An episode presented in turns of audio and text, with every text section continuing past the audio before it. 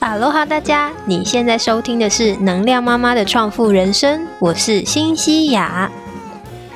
成为父母后的你，一样也可以在职场、家庭以及自我成长之间取得平衡，建立一个富足有爱的家。我是新西亚，我是一个住在以色列的斜杠二宝妈，同时也是一个潜意识引导教练。我相信每一个人都有独一无二的天赋，需要被看见。在这个节目里，我将会分享以色列生活、犹太家庭教育以及父母的自我成长，跟同样在育儿路上的你一起，一步步实现内心中那个理想的家庭生活。准备好了吗？那我们就开始吧。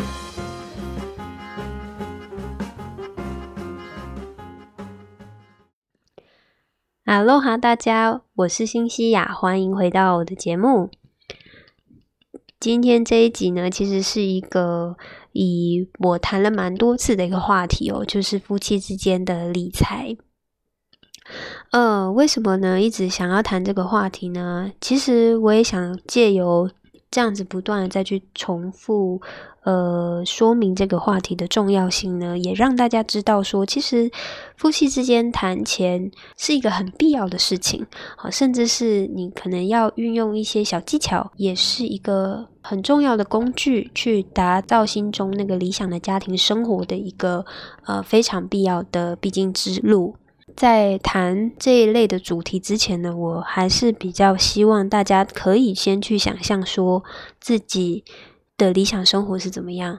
嗯，然后呢，先有了那个目标之后，你清楚的知道，其实钱财只是一个工具，只是一个手段。嗯，当你呢能够去分辨出来什么样子的生活才是你的目标，而不为反被这个工具所牵绊，能够达到这样一个超然的态度呢？呃，我觉得就非常的棒。那当然，我自己呢也正在这个路上去学习啦。很难免的，因为对于钱对我来说呢，是一个安全感，是一个归属感的，甚至是呃一个成就感。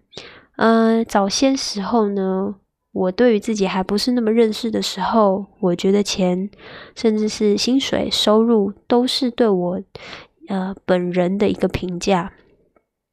所以呢，我就会常常私底下去比较啊，哦，这个我呃我的薪水比谁谁谁少。好，我的诶薪水比谁谁谁高，感觉就好像自己的身份地位就跟别人不一样。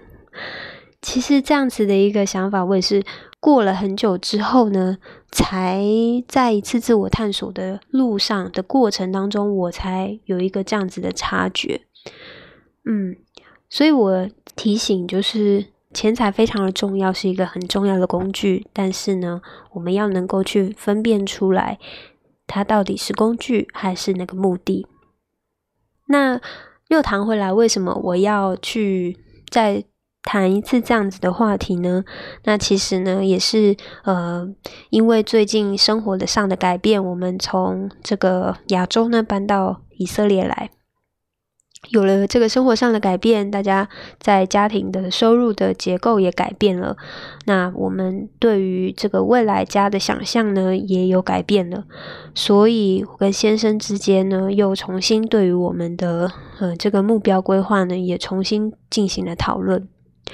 所以我想要跟大家再去，呃，也重新的去看一看，嗯，在夫妻之间，如果去讨论这个理想家庭生活，去讨论这个理财规划的时候，我们应该可以有哪些步骤？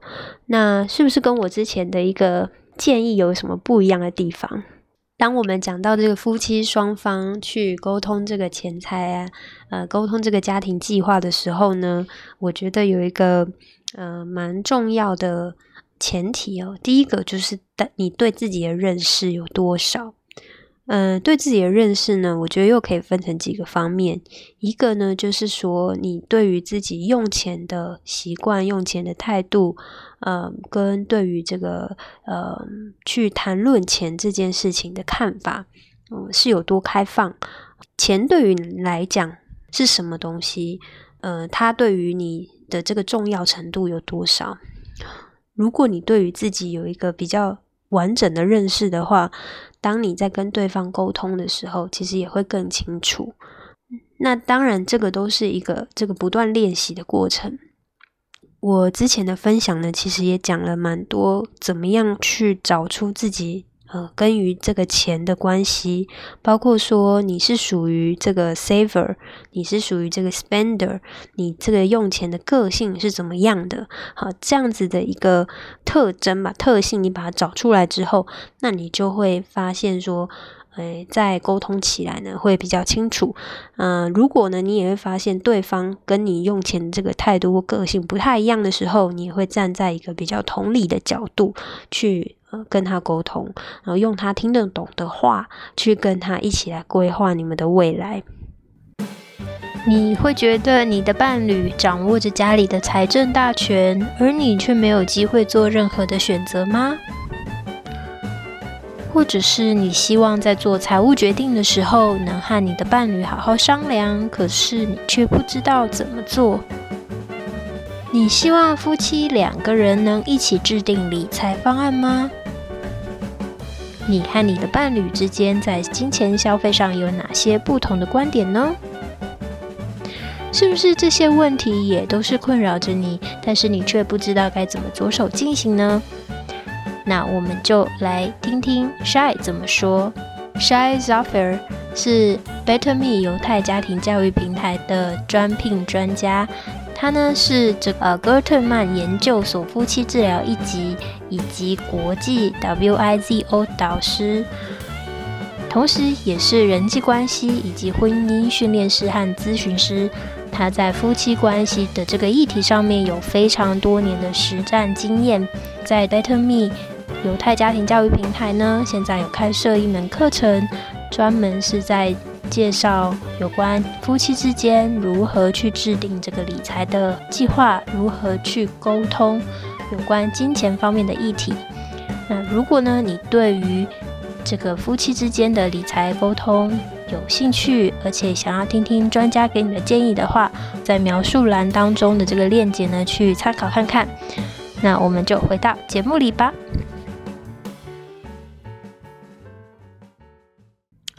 那另外呢，还有一个就是对于钱的这个。呃，所谓我们的限制性的信念，啊，这个是属于更深一个层次的，就是说，嗯，我们的内心其实有一些限制性的信念呢，它会阻碍我们去成长。嗯，举个例子来说，有的人他对于钱的限制性信念，就会觉得说，钱是需要很努力哈才有办法去达到，你要有很多钱，你必须要付出很多努力才有办法去达到，或者是。这个钱呢，它是属于这个肮脏的。男人有钱就会作怪，这些都是很常见的一个限制性信念。那当你有这些限制性信念在你的脑海里面的时候，嗯，你在做任何决定，嗯，不管是你自己的决定，或是跟任呃对方一起要去做一些决定的时候，通常都会去成为一个成长的阻碍。那你怎么样去找出这些限制性的信念呢？也有一些方法可以去完成。那呃，我之前呢有另外一集是在讲这个限制性的信念，嗯，可以用一些心理学的方式，或是这个自我探索的方式去找出来。那些限制性的信念，通常都是来自于你的原生家庭，也就是你看你的父母是怎么样的去去看待金钱这个话题，那你通常就会去观察出来说，你也会延续他们的这个一个想法，甚至是他们的一个做法。所以，这个总的来讲，都是对于你自身的认识，你对于钱的态度，你对于钱的限制性信念。能够有一个比较清楚的概念之后，那甚至你可以再更进一步去了解对方，就是你的另外一半，他的对用钱的态度，他用钱的限制性信念，两个呢就可以继续的往下一步，也就是去讨论大家共同的愿景、共同的蓝图，也就是你们对于这个理想家庭生活的共同的一个画面，哈。那对于这个双方理想的生活，有些人是很难讲出那些画面感的。所以呢，我们就可以借由一些谈话或是问话当中，你就可以慢慢的去勾勒出来大家想要的这个画面是怎么样。比如说，什么样子的家庭时光对于你来说是有质量的？是让你开心的，什么样子对你来说是嗯很舒服的？什么样子的地点？什么样子的房子？呃，那你对于这个家庭生活来说，你觉得时间是要怎么分配的？呃，有多少时间会是在工作上面？多少时间跟家人？多少时间是自己？那嗯，你是喜欢？很大的房子呢，还是你喜欢小的房子？你喜欢的地点是在哪里？等等，那呃，这些呢，都是属于一些比较简单的问问句的方式，就可以知道对方跟你自己内心当中那个理想的家长得一不一样。当你们沟通完了之后呢，呃，就会发现说，诶，可能双方会有一些出入，会有一些差距。那这些差距呢，就可以去想办法找到哪些是对方是不可退让的，去针对这些点再去重新融合出一个新的计划，就共同双方都能够接受的计划。然后接下来就是具体的行动了。那具体的行动呢，就包括说，我们可以去看出来说，好，那我要达成这样子的家庭生活的时候，我要有什么样子的财务状况来支撑这样子的生活？那为了要达到这样子的目标的财务状况，我呢现在应该怎么做？大概要花多少的时间，我们才能够达到这样理想的状态？这个目标跟这个方法呢？